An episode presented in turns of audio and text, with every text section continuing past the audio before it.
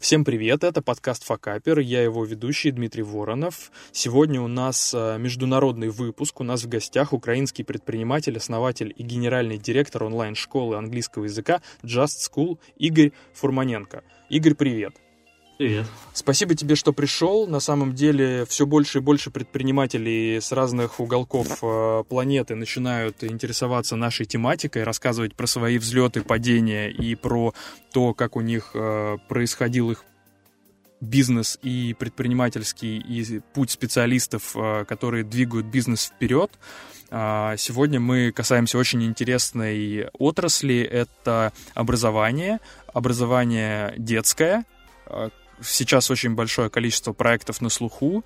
А, расскажи, пожалуйста, чем ты сейчас занимаешься? Расскажи чуть-чуть в двух словах про проект и как ты пришел а, к такой теме.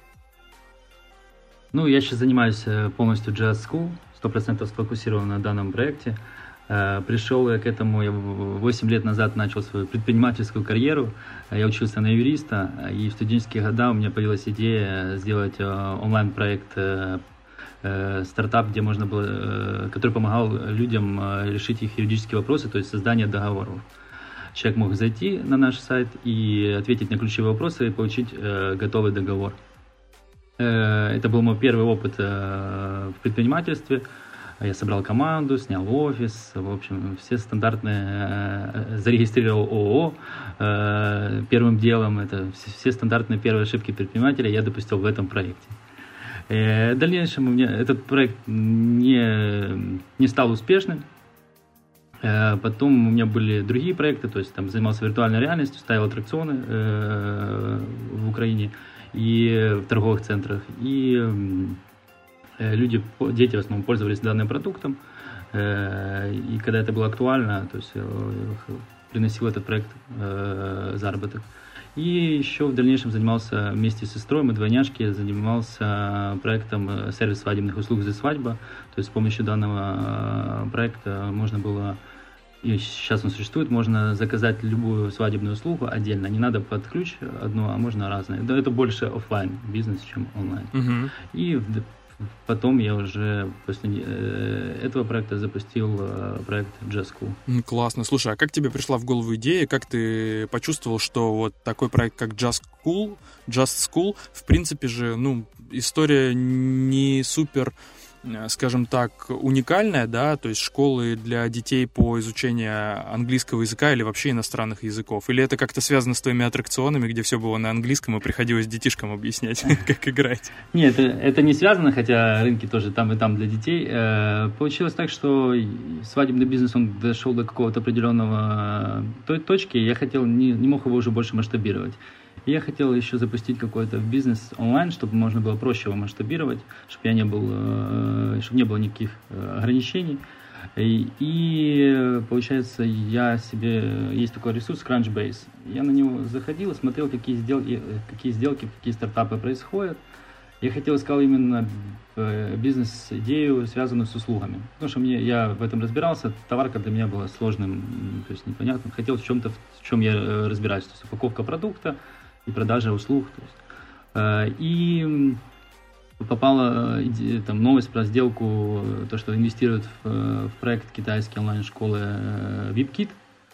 Э, там капитализация компании на тот момент была 3 миллиарда долларов.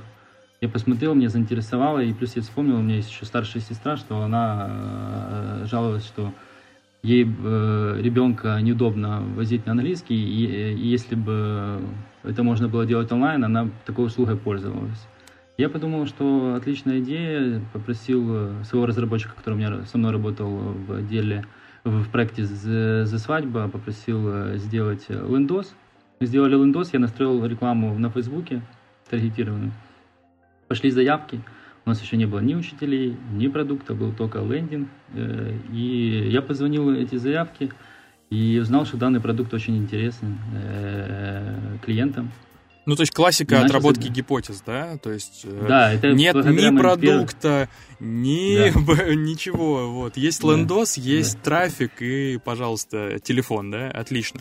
Первый проект, который юридический, я делал 9 месяцев команда, работала в офисе, и вот мы пилили, пилили, пилили его, потом только запустили и подумали, а как же его продавать? Потому что, ну, э, наверное, большинство людей, которые запускают бизнес в интернете, они думают, что сделали сайт и все, и продажи, люди сами придут. Но на самом деле сайт, э, просто сайт без э, трафика это как ресторан в лесу. Никто о нем не знает, никто, если клиента сами не приведем туда, он не, появится.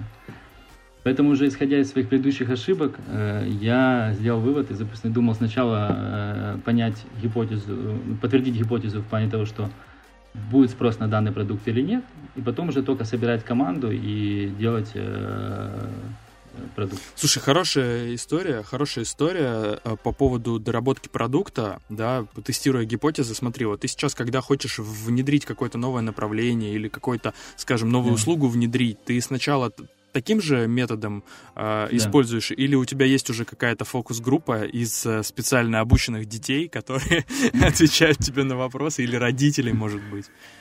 Ну, мы подходим, э, тот же принцип э, исповедуем, то есть э, сначала пытаемся продать продукт, а потом начинаем его делать. Угу, круто. Есть, э, даже вот когда я собрал команду, мы сделали только один первый пробный урок, и продукта не было, потому что мы не понимали, для какого возраста, какой уровень делать, ну, разный.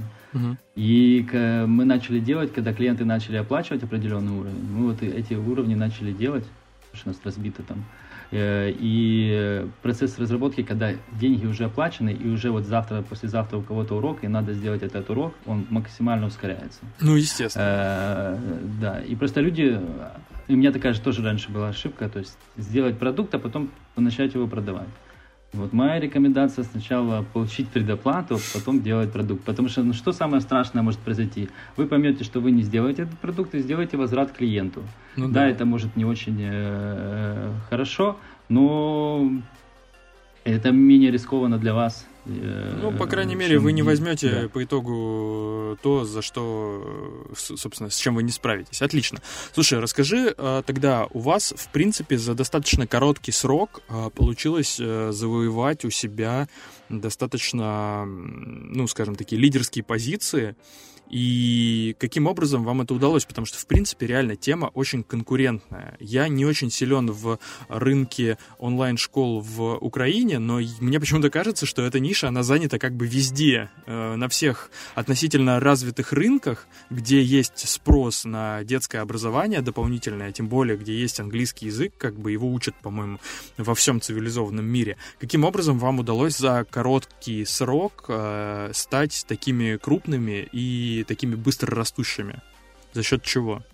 Ну, когда мы начинали в детское онлайн-образование, особо не, в Украине никто не верил. Я вот э, ходил, э, когда с идеей, ходил в офлайн школы, консультировался с людьми, которые там владели школами, просто вот делал исследование рынка. И когда я рассказывал в открытую, что я просто хочу запустить онлайн-школу для детей, ну, все так смотрели на меня, то есть они не верили вообще, что дети, они говорили, как у нас вот в офлайн они приходят, шума стока, это все, то есть они, как они будут сидеть за компьютером, э, но я, ну, владельцы офлайн школы они особо не верили в данный продукт. Это уже когда карантин случился в, в этом году, э, тогда они всем пришлось поверить. Ну да, да, да. какие варианты. Да. А, тогда в Украине не было игроков, которые э, предоставляли онлайн э, английский, ну, уроки онлайн английского для детей. Мы еще начинали только для детей от 6 до 12 лет, то есть у нас был очень узкий, узкий профиль изначально. Тогда не было, то есть конкуренции не было. Были нашим основным конкурентом, и сейчас, я считаю, это офлайн игроки. То есть и мы просто очень фокусировались на Э, продукте и на маркетинге. То есть мы слышали, мы не делали то, что не нужно клиентам, вот мы не, не разрабатывали продукт, потому что нам что-то лично, допустим, даже мне вот что-то хочется. Мы слышали, что клиенту нужен, допустим, словарь. Что э, ребенку будет комфортно, если будет словарь сразу в кабинете ученика. Э, мы начали делать словарь. Э, и вот так вот все, все, мы слушали клиента, делали продукт и очень тоже э, делали ставку на маркетинг. Угу. Особенно на канал Facebook. Изначально мы сфокусировались на Facebook, потому что посмотрели, что он лучше всего доработает изначально для нас. Окей. И фокусировались, э, били в эту точку. Угу. Слушай, супер. А расскажи еще чуть-чуть про маркетинг. Неужели вы, в принципе, живете только на таргете с Facebook? Или вы работаете Нет, на других сейчас... направлениях?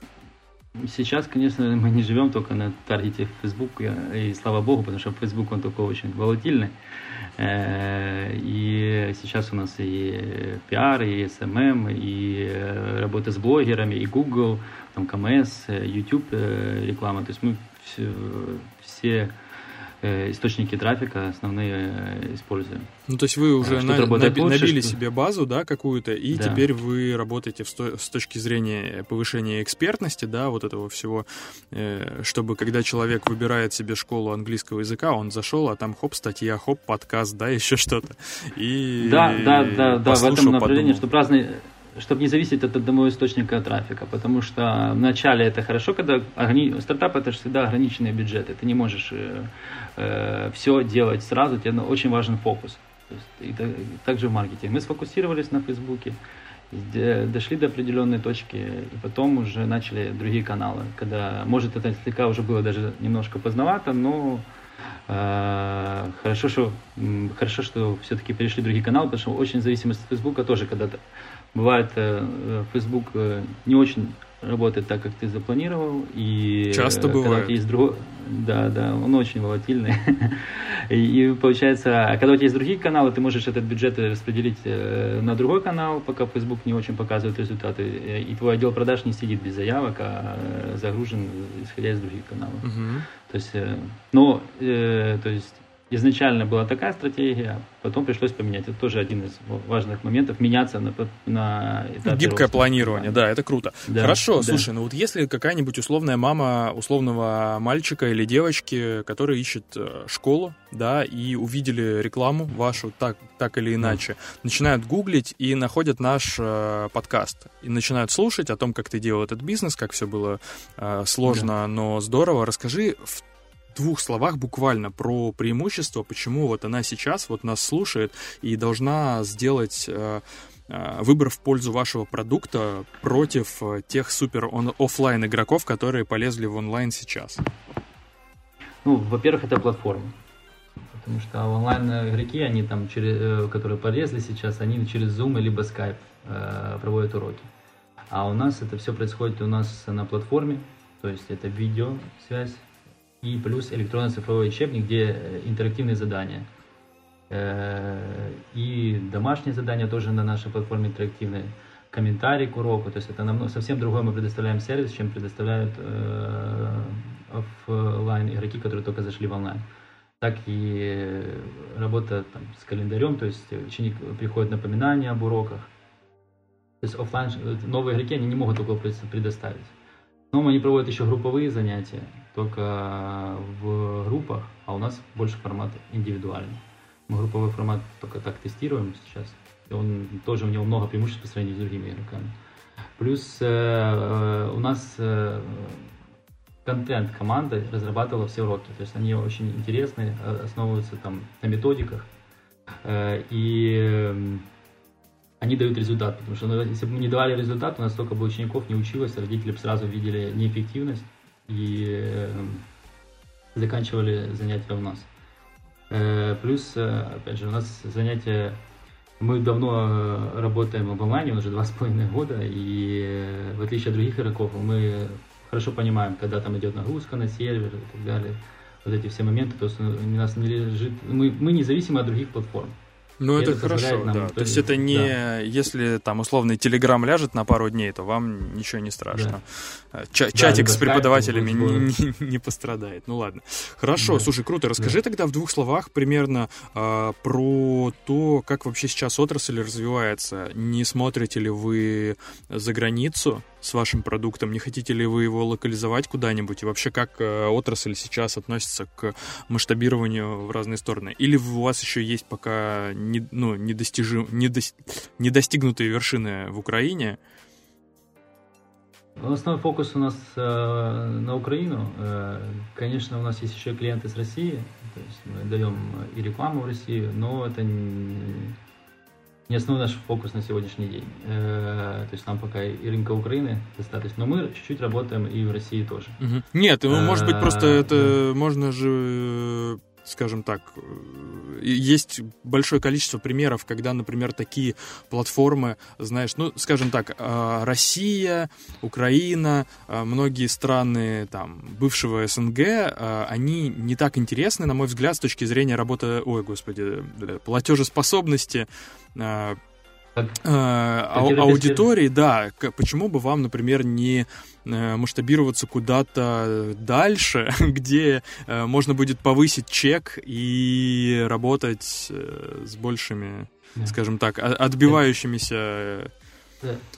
Я понял, о чем ты говоришь. Мы, у нас учителя все с Украины. Проблема в том, что дети хотят, когда занимаются английским языком, они хотят, чтобы еще учитель знал их родной язык. И, соответственно, мы не можем пока э, там, преподавать в Испании, в, э, в Германии и э, в других странах. То есть нам надо, если туда выходить, мы можем взять нашу технологию, э, то есть наш опыт, но найм людей нам придется нанимать э, там учителей местных и преподавать, э, ну, чтобы они преподавали на родном языке ребенка. У нас есть еще ученики русскоговорящие, но они находятся там в Испании, в Израиле. Ну вот я скорее США, больше на этих людей да. намекал, но в э, целом этими, понятно. Да, мы работаем с ними, да. У нас есть таргетинг на русскоговорящих по всему и украиноговорящих э, э, по всему миру, и таких, с такими клиентами мы работаем. Но так вот, чтобы мы испанским детям преподавали английский язык, мы еще пока, еще пока Я понял. не готовы. К Классно, хорошо. А, то есть, в принципе, рынок а, сейчас, несмотря на то, что вы очень быстро выросли, рынок сейчас а, домашний вас а, еще, вами еще, скажем так, не поглощен, и вы, вам еще есть куда да. расти. Супер. Есть еще куда расти, потому что мы основных клиентов забираем его с офлайна. Угу, супер, хорошо. Расскажи тогда, может быть, про факапы. У нас все очень любят факапы. Какие у тебя были за 8 лет? Ты уже опытный стартапер, получается. За 8 лет наверняка да. были какие-нибудь громкие провальчики, да. которые тебя чему-то научили или, наоборот, ничему не научили.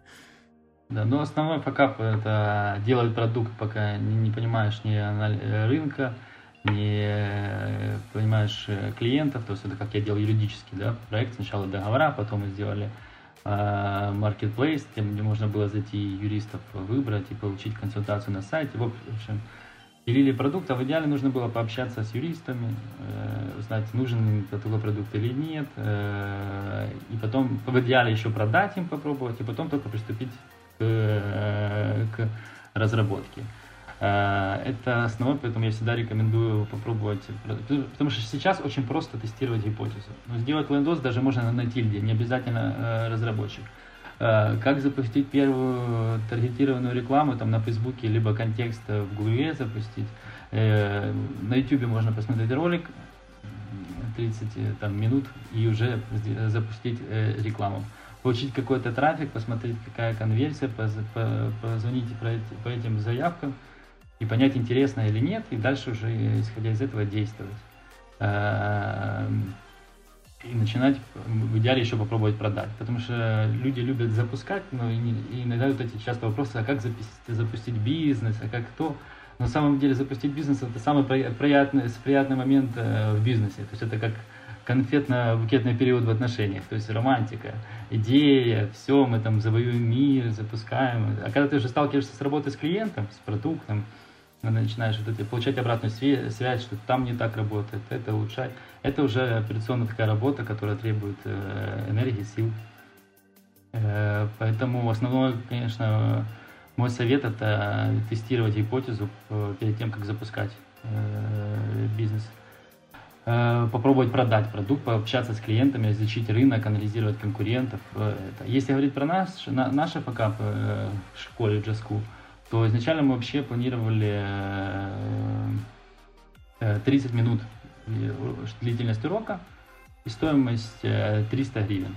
То есть это в рублях где-то 500, 500, 500 рублей. Но клиенты не были готовы платить за 30 минут урока. То есть в WebKid это работало, у нас это не работало. Я понял, что это моя первая ошибка в этом проекте. Мы ее быстро исправили, понизили стоимость для клиента и сделали выше, то есть 40 минут сделали длительность урока. Э, потом следующий факап был, э, была идея, э, чтобы ученик, изначально я думал, чтобы ученик не привязывался к учителю, мы будем каждый урок менять учителей. То есть учителя занимаются с разными учениками, таким образом учитель, ученик не привязывается к учителю, и мы независимы от учителя. А дети так не любят, э, да. А дети так, оказалось, что дети так не любят. Мы посмотрели, что это отток дает большой клиентов нам. И этот момент мы тоже исправили. Это была вторая моя ошибка э, в Just School. То есть мы э, поняли, что ребенку очень важно, чтобы он занимался с одним учителем и не было смены преподавателя.